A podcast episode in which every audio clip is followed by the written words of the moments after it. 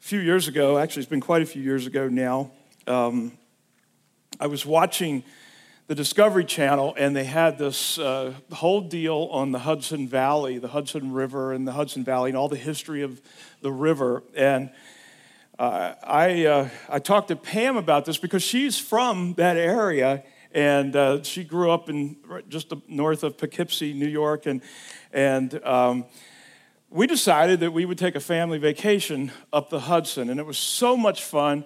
Uh, we, we just had a blast. What we did, we drove to Poughkeepsie and the Rhinebeck area, went through a couple mansions there, and then we got on Amtrak and we just headed north. And it was one of those deals where you could get off the train at any time you want and spend a couple days in certain places. So we had mapped out some things that we wanted to see and do, and, and uh, it was just it was such a great time. And we, we stopped at places like Lake George and Lake Placid. We went all the way to Plattsburgh, which is right on the Canadian border, took a detour, got on a ferry, and went over to Burlington, Vermont. Uh, to uh, see a couple hippies, Ben and Jerry, and then we got back and then came back down. And, and I'm telling you that that is one of the most scenic, beautiful rivers in the world. And the, um, they call it the Rhine of the Americas because it is such a beautiful river. But there are some things that I, I learned about the Hudson River that I didn't know. It's one of the very few river, rivers in the nation, uh, actually in the world, that actually flows both ways. There are times when the river flows from the south to the north, and there are other times when it flows from the north to the south. And what happens is the, the tide from the Atlantic comes in around New York, around the islands, and just pushes its way from the south up, and it, it brings salt water and brackish water into New York as high as Troy. And then, after the tide starts to let, let go, from the Adirondacks, the natural flow of the river comes from the north to south. And so it kind of goes both ways. And and it's going to represent something that I want to talk about today. Tony Evans uh, talks about two stories focused on the Hudson River. And one of these stories you're going to recognize. Uh, one is a story of life uh, where the river's flowing the right way, and the other is one that is not a story of life, it's a story of tragedy. And the first one You'll know uh, it happened in 2009. Most of you were cognizant of what was happening in 2009. And um, you'll remember that uh, a U.S. Airways captain, Captain, uh, what, was his, what was the guy's name? It starts with an S. Yeah, that guy. Well, um, Sullenberger, right? Captain Sullenberger. I, have really practiced this.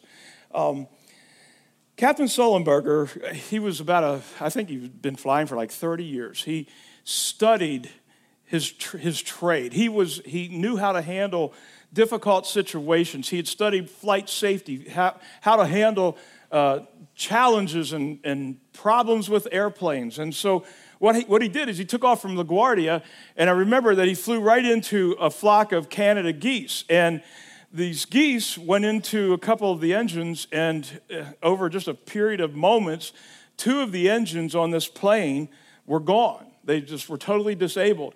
And so he tries to turn around, circle back to get to LaGuardia, realizes he can't make it, and he literally lands this plane on the river. He's got 155 people in the plane, and he masterfully figures out how to put this plane down in the Hudson and it's called the miracle of the Hudson. It, it, he just lands it, and all the people get out on the, on the wings of the plane or anywhere that they could outside of the plane until these rescue boats could come and pick people up. And there were people in private boats coming out and picking people off of the wings and out of the water, and it was an amazing thing.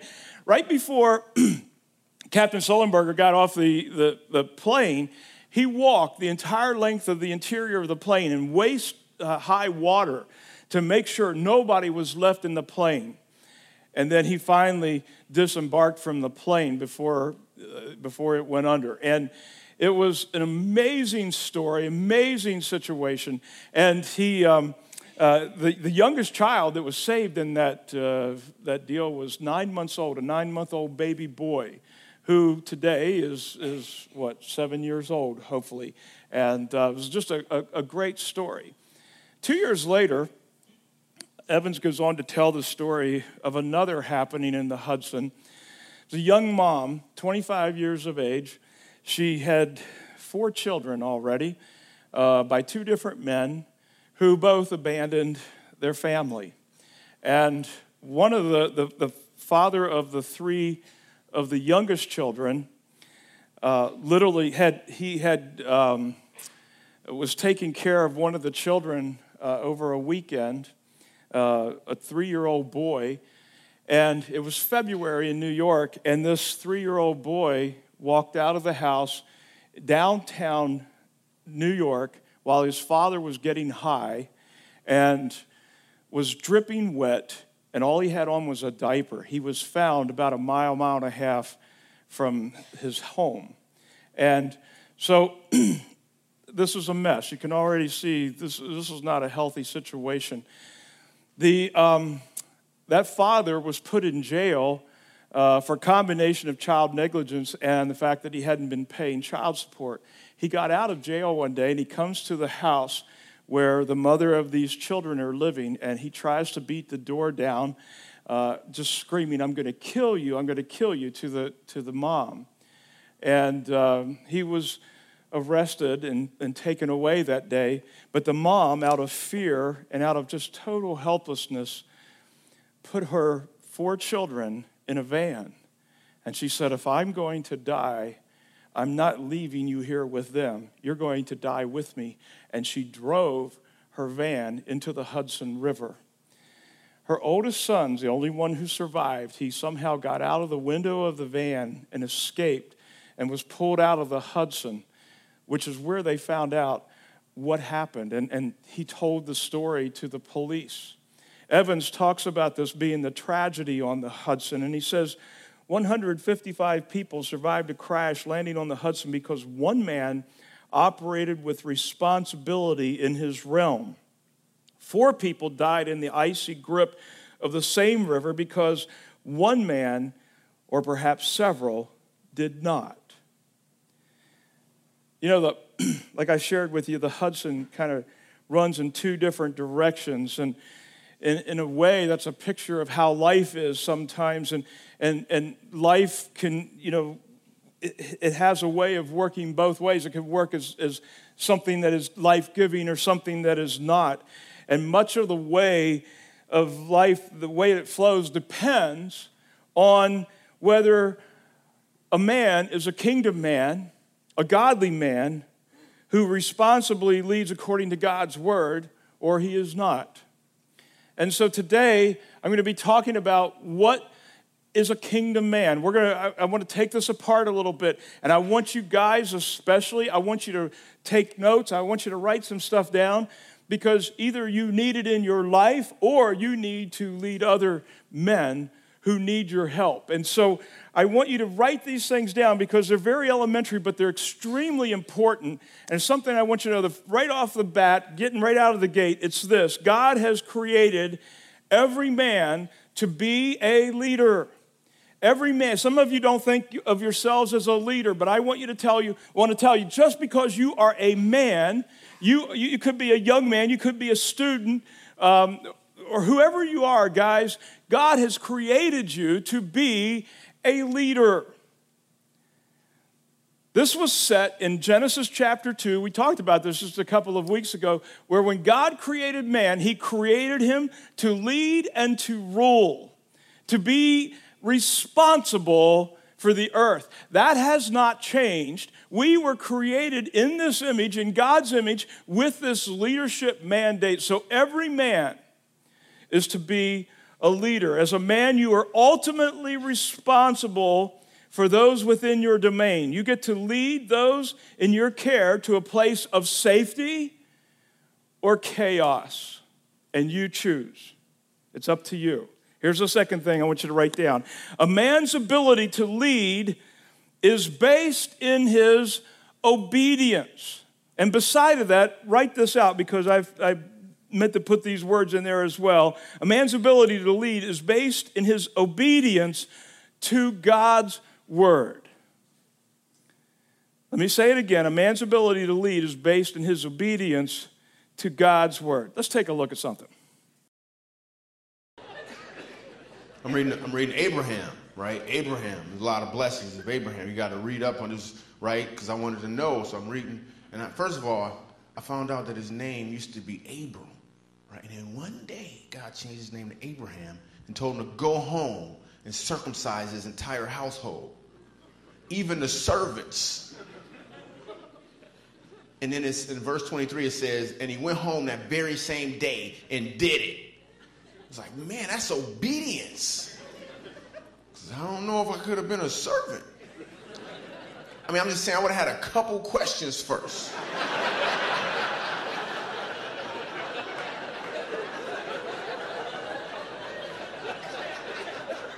wait a minute, wait, wait. Abraham, is that how you say it now? Okay, wait, wait. Put the flint rock down for a minute. Hold, hold, hold on, hold on, hold on. What exactly did God say? His words, please. Okay, okay. Circumcised in the flesh of the foreskin. Okay. You sure he didn't say your skin? I don't even know where to go after that. Um, so I'm going to read Psalm 128 because this is kind of a theme scripture for this whole kingdom year that we're spending. Uh, we taught on this the very first week that we introduced uh, the year of the kingdom. It starts like this it says, How joyful. By the way, this is a psalmist writing to men. He says, How joyful are those who fear the Lord. We've talked about that word fear and fearing the Lord. What does it mean? It means you take God seriously. It doesn't, it's not like being scaredy cat. It's like taking God seriously. He is number one. So he says, How joyful are those who take God seriously, all who follow his ways.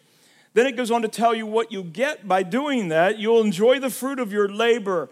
How joyful, some versions say happy, how joyful and prosperous you will be. Your wife will be like a fruitful grapevine flourishing within your home. Your children will be like vigorous young olive trees as they sit around your table.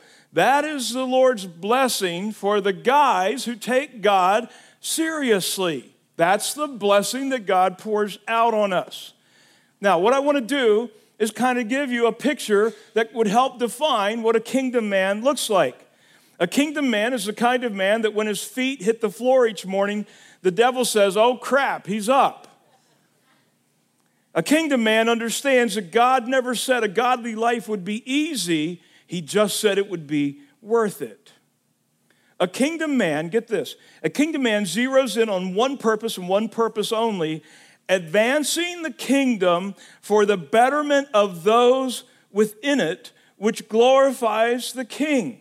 And he will pursue this at whatever personal cost. Does that sound like something that is totally contrary to our culture today because we're taught to pursue our own kingdom, our own excitement, our own build our own joy, make ourselves happy ourselves.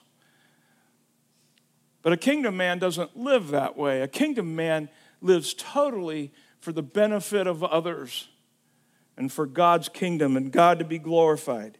Men, you're in a battle, you're in a war. The stakes of this war and its casualties are higher than a check mark in the win or loss column.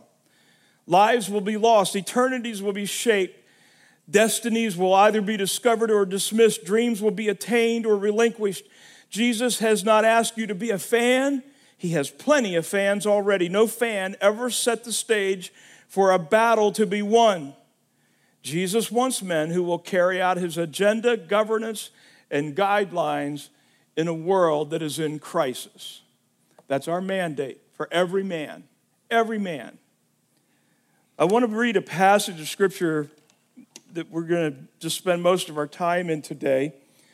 And it's in the Old Testament. And I wanted to just preface this with, with this thought. There are a lot of things in the Old Testament, uh, especially in, in Genesis and Exodus and Joshua and Judges and and all the way through 1st and 2nd Kings, 1st and 2nd Chronicles, that when you read them, they're kind of strange. Sometimes they're brutal. Sometimes they're, they're just like, why would God do that? Or why would God? I mean, we're looking at it from the, you know, our, our 21st century vantage point. So, so we have a, you know, kind of a, a shallow way of looking at things sometimes because we don't know what has come behind or before us that brought us to this point today. In the Bible, there's some things that take place, and I believe, you know, I think I've told you this many times. The Old Testament is a series of stories and pictures that show us what God wants to communicate to us in the New Testament. And so the story that I'm going to share with you today is a brutal story. It's a painful story, but it has a lot to do with where we live today. So it's a story, it, it's a story found in the book of Joshua. It starts, the story starts in chapter six. I'm not going to read that, but you know this story well. It's a story of, of Joshua finally bringing the Israelites into the promised land. And the first battle, the first enemy that they encounter is a city called Jericho. And so you've heard this story, you've sung the song perhaps, where Joshua had the people of Israel just every day for seven days circle the city of Jericho.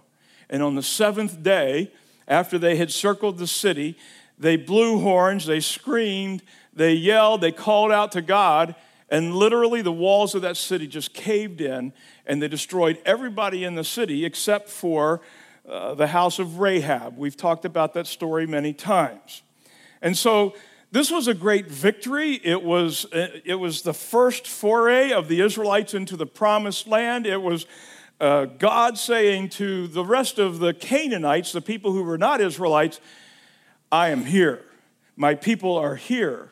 And I am God, I am large, I'm in charge, and Joshua is, your, is their leader, and you need to fear him. And that's exactly what was going through the earth. It was, there was such fear, there was such trepidation among all the Canaanites because they knew that God had done something incredible in Jericho. They knew that, that, that Joshua and the people of Israel had the favor of a God they knew nothing about, and they were scared. And so the next group of people that was on the radar for the Israelites to conquer, it was the next closest enemy, was a small city called Ai. And so Joshua sent some spies to Ai to spy the thing out and see what they needed to do to win that battle. And the spies came back and said, Joshua, this is a small city. They're not prepared for anything. We can easily take this with 3,000 men. Now, 3,000 was kind of overkill for what needed to be done there, eh, but, but that's what they did. So they sent 3,000 men to Ai. They surprised them, but then they got surprised because the city of Ai was a little more prepared than they thought and they just beat the tar out of the Israelites and they chased them out of the city, and 36 Israelites were killed. And all of a sudden, all of this notorious great leadership and, and fear that was all across the land dissipated, and the people were thinking, oh, the Israelites are vulnerable. Oh, they're not as strong as we thought they were. Oh, this is going to be easier. We can take care of the. I mean, it just took the foundation out of this whole plan that God had. And so we open up the story here with Joshua on his face, angry at God, embarrassed, just hurt. He lost 36 of his valiant warriors, and he's crying out to God, Why did you do this? Why did you let this happen? What, took, what, what made you do this, God? And so here's God's response. Joshua 7, verse 10 the Lord said to Joshua, Get up. Why are you lying on your face like this? And then he begins to tell him what was happening. He says, Israel has sinned and broken my covenant. They have stolen some of the things that I commanded must be set apart for me. And they've not only stolen them, but they have lied about it and hidden the things among their belongings. See, God had this deal worked out with Joshua that everything that was taken from Ai would go to God. It would go to building his, his uh, all the stuff that, was, that they were to put together for the day when they would build the temple. All of this belonged to God, everything was his. And he says, Somebody stole it. That is why the Israelites are running from their enemies in defeat, for now Israel itself has been set apart not for winning, but set apart for destruction. God says, I will not remain with you any longer unless you destroy the things among you that were set apart for destruction. Get up, command the people to purify themselves in preparation for tomorrow. For this is what the Lord, the God of Israel, says Hidden among you, O Israel, are things set apart for the Lord. You will never defeat your enemies. You, you, guys, you need to catch this, okay? Think about what this might mean. You will never defeat your enemies until you remove these things from you. In the morning, you must present yourselves by tribes, and the Lord will point out the tribe to which the guilty man belongs. That tribe must come forward with its clans, and the Lord will point out the guilty clan. That clan will then come forward, and the Lord will point out the guilty family. Finally, each member of the guilty family must come forward one by one. The one who has stolen what was set apart for destruction will himself be burned with fire. Check this out along with everything he has. For he has broken the covenant of the Lord and has done a horrible thing in Israel. Now, it's hard for us in our culture to understand the severity of this. So, what I want you to do is be willing to let a little bit of that go as you transfer that into your world today. Don't get hung up on an Old Testament picture of a New Testament prophecy. Early the next morning, Joshua brought the tribes of Israel before the Lord. And the tribe of Judah was singled out. Remember, there were 12 tribes. And so God indicated, oh, this is the tribe of Judah. Interestingly enough, Jesus was a descendant of that tribe. Then the clans of Judah came forward, and the clan of Zerah was singled out. Then the families of Zerah came forward, and the family of Zimri was singled out. Every member of Zimri's family was brought forward person by person, and a man by the name of Achan was singled out. Here we get to the problem. Then Joshua said to Achan, My son, so you can already tell there's drama here. It wasn't like, you jerk. It was my son. It was, this is painful, emotionally painful. My son, give glory to the Lord, the God of Israel, by telling the truth.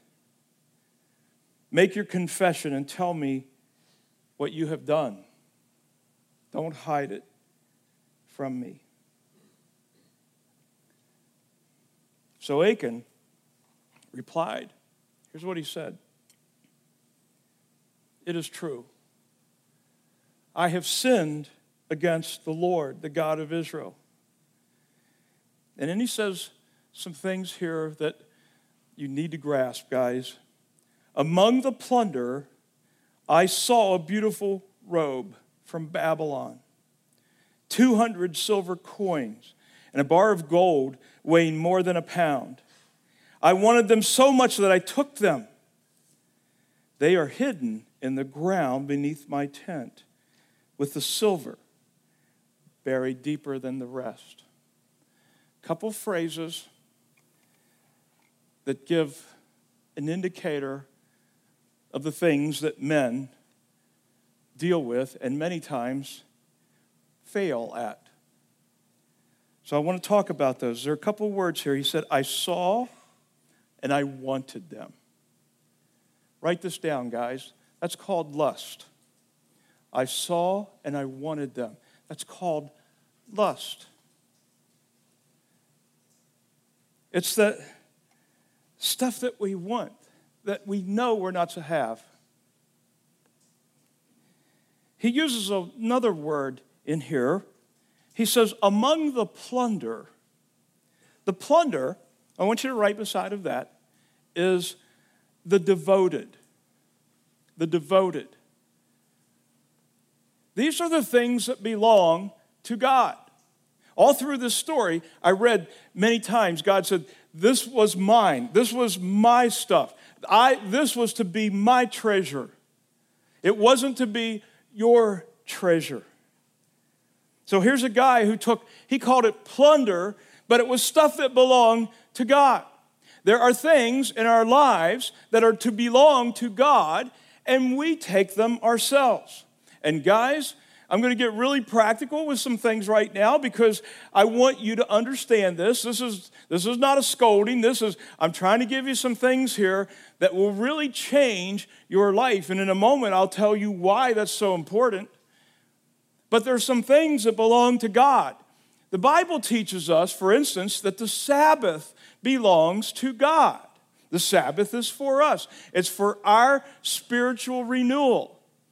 Men, let me just let me just say this. If you guys, some of you aren't married, I want you to I want you to park this inside. And for those of you who are, I want you to understand this in a real way. You are spiritually responsible for your family. If you're not married, you get married one day, you are going to be spiritually responsible for your family. I don't have spiritual responsibility for your family, guys. You do.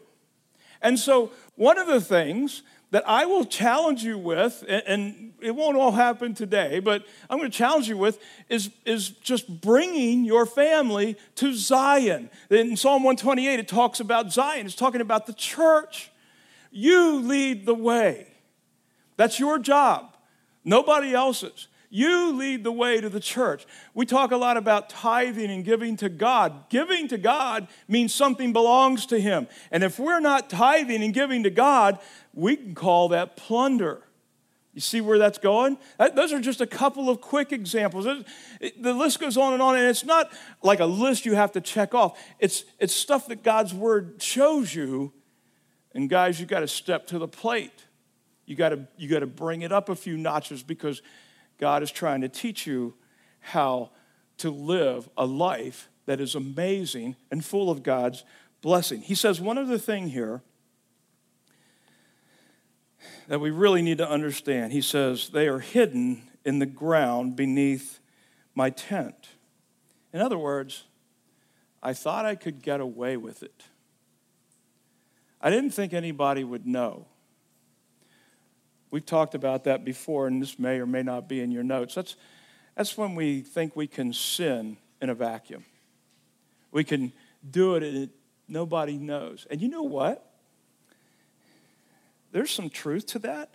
There's some truth to the fact that maybe nobody sees your sin.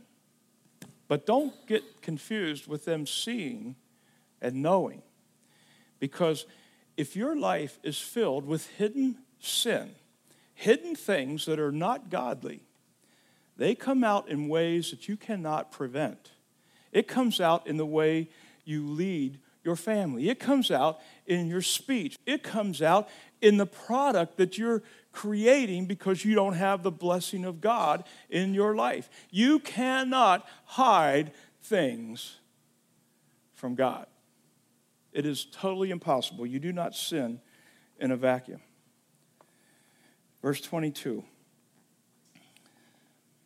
So Joshua set some men to make a search. They ran to the tent and found the stolen goods hidden there, just as Achan had said, with the silver buried beneath the rest. They took the things from the tent and brought them to Joshua and all the Israelites, and they laid them on the ground in the presence of the Lord. Then Joshua and all the Israelites took Achan, the silver, the robe, the bar of gold, his sons, daughters, cattle, donkeys, sheep, goats, tent, and everything they had, and they brought them to the valley of Achor. Then Joshua said to Achan, Why have you brought this trouble on us? The Lord will now bring trouble on you. And then the most horrible scene And all the Israelites stoned Achan and his family and burned their bodies. They piled a great heap of stones over Achan, which remains to this day.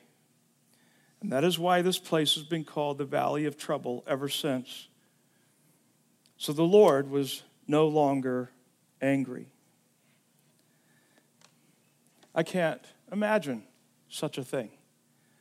Can you imagine as a father and as a husband, and you're called in front of the entire assembly of Israel, and they begin to stone your family?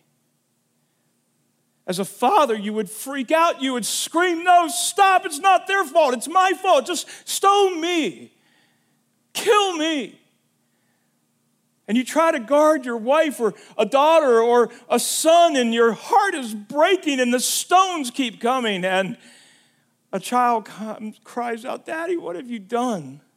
What have you done? Until everything is gone. I've read that passage so many times, and I keep coming to the same question that I'm going to give to you guys, and it's this What do we do with this? What do we do with this story? This isn't just historic reading that is a story. There is something for guys to learn here that is incredible. There is something for husbands and fathers to learn. In Psalm 128, coming back to the, the scripture, oh, wow. That's just for effect. Make sure you're awake. Psalm 128, it comes back to this idea of blessing. It comes back to this, this thing. And I want you to see this because it all ties together not only does God bless us when we take Him seriously, men, but He makes us a conduit for blessing our family. This cannot be done any other way. It comes from a man, it comes from a leader who is living his life obediently before God, and through that vessel, it's spread out. Now, for those of you women who are left, your husband deserted you, your husband has left you with children, that's where the church steps in and brings to you the blessing that you cannot provide yourself to your family. So, God has made a way for you not to be left in the dark. But, guys, as husbands, as fathers, you hold the key to the blessing for your family. For those of you have, who have sons, dads, you know what your son wants most from you?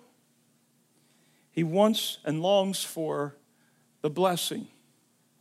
The blessing is when a father puts his hand on his son and transmits transfers the benefits of the Father.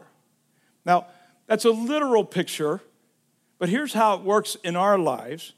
It's the blessing means that you speak the future into your sons. It means that you look at your sons and you give them life for the future. You are the ones who do that. It's not from, supposed to come from the moms. It's not supposed to come from the church, although God has made a way for that. But dads, it's to come from you. You are to be the leader and bless your sons and give them a godly future. Understand, we're talking about eternity. We're talking about forever. And your son whether you know it or not, longs for the blessing. He longs for the blessing. You know what your daughters long for and what they will ultimately long for? They long for a boy who has received the blessing. Unfortunately, We have a generation of unblessed men.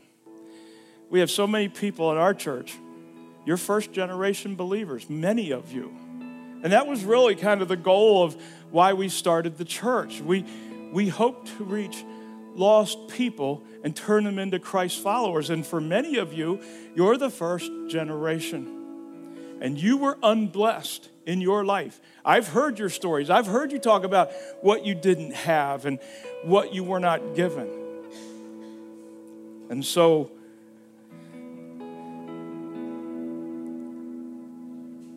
you haven't learned maybe how to move from a man centered life to a God centered life. And so that's why we're here. And you get to put your mark in the sand, and you need to change some things, and you can change history. My grandfather was the first man in our family to put a mark in the sand and say, No more of where I came from. It's going to be a new day. And it has now flowed down four generations. A kingdom man lives in such a way that the next generation says, I want that. I want what you have. So I'm just going to give you two things today. I don't think these are in your notes, and I just want you to listen because it's going to be easy to remember. Um, number one, it begins with a decision. Guys, you decide. You decide how it's going to be. You decide what the family's going to look like. Matthew 16, 24, Jesus said to his disciples, If any one of you wants to be my follower, you must first turn from your selfish ways, take up your cross, and follow me. If you try to hang on to your life, you'll lose it, but if you give up your life for my sake, you will save it. In other words, he's saying, You say no to yourselves, you die to your own ways, and you decide to follow Jesus. You decide to give him not just Sunday mornings or not just a few moments, but you give him your life. And here's the second thing, and, and, and that's just a decision, guys. That's between you and God, and you decide. Remember, I can't change this. You're the only one that can choose. So the decision's yours. Here's the second thing, and it's what we can do. Hebrews 12 or 10 23 says, Let us hold tightly without wavering to the hope we affirm for God can be trusted to keep his promise. Let us think of ways to motivate one another to acts of love and good works. And let us not neglect our meeting together as some people do, but encourage one another, especially now that the day of his return is drawing near. So here's how I practically want to play this one out. Guys, we need each other. We can't grow by ourselves. We can make a decision, but if we're left out there at an island, we're going to fail. So, God gave us this passage in Hebrews so we could come together, we could grow. So, here's what I want I want at least five men, and I want you to be dads, at least five dads, to join with me. And if we get 10, that's even better. But I only need five more to join me and in August, the 21st of August, we're going to start a new series of life groups. And um, it's our fall semester. And I want to have five guys join me, and we're going to lead a life group, five different ones, six different ones, called the Kingdom Man. Now, we just had one group, I think the last semester, that Steve Stratton taught, and I need to go get Steve and make him one of the five other guys because we had a couple guys do this. But here's what I want to do I want 10 or 12 guys in every one of these groups. And we're going to have these groups all over the calendar throughout the week, early morning and nighttime and weekends and weekdays. We're going to make it so nobody has an excuse. And guys, I want all of you, if I can get 60 guys to just commit to learning what it means to be a kingdom man, it's going to turn our world upside down. It's going to turn this church upside down. It's going to be a blessing to God's kingdom and the Destiny Church. So, very practical way of doing this. If you want to be one of those leaders, I just want you to put something on your C card, tell me, email me, text me, whatever. Say, hey, I want to be one of the five. If we get seven, eight, or 10, we're going with it, okay? And, and I'll be working with you. I'll, I'll help you get ready for the whole thing. I'm going to take lead a group. I've, this will be the first group I've ever led first life group I've ever led in the history of Destiny Church because I just didn't want to lead one. I just, you know, I've been in one several times, but I've never led one. This will be the first time I'm doing that because I think it's just so important. But all, any of these groups are going to be powerful. And guys, I want you to get in it. I want you to make a decision to follow God, and I want you to come together with the body of Christ, determined to grow to become a God kingdom man. And we'll watch and see what God wants to do. Let's pray. Father, I thank you for this day. I thank you for your word. We do not want to have tragedies like the ones that we've talked about today. Tragedy in the Hudson or at Ai. Mostly, we don't want a tragedy in our own home. But we want miracles. We want your blessings. We want to be a conduit of ministry to our families. We want, we want there to be a blessing transferred to our sons and blessing our daughters. I pray, Father, that you would build that in our hearts and in our lives.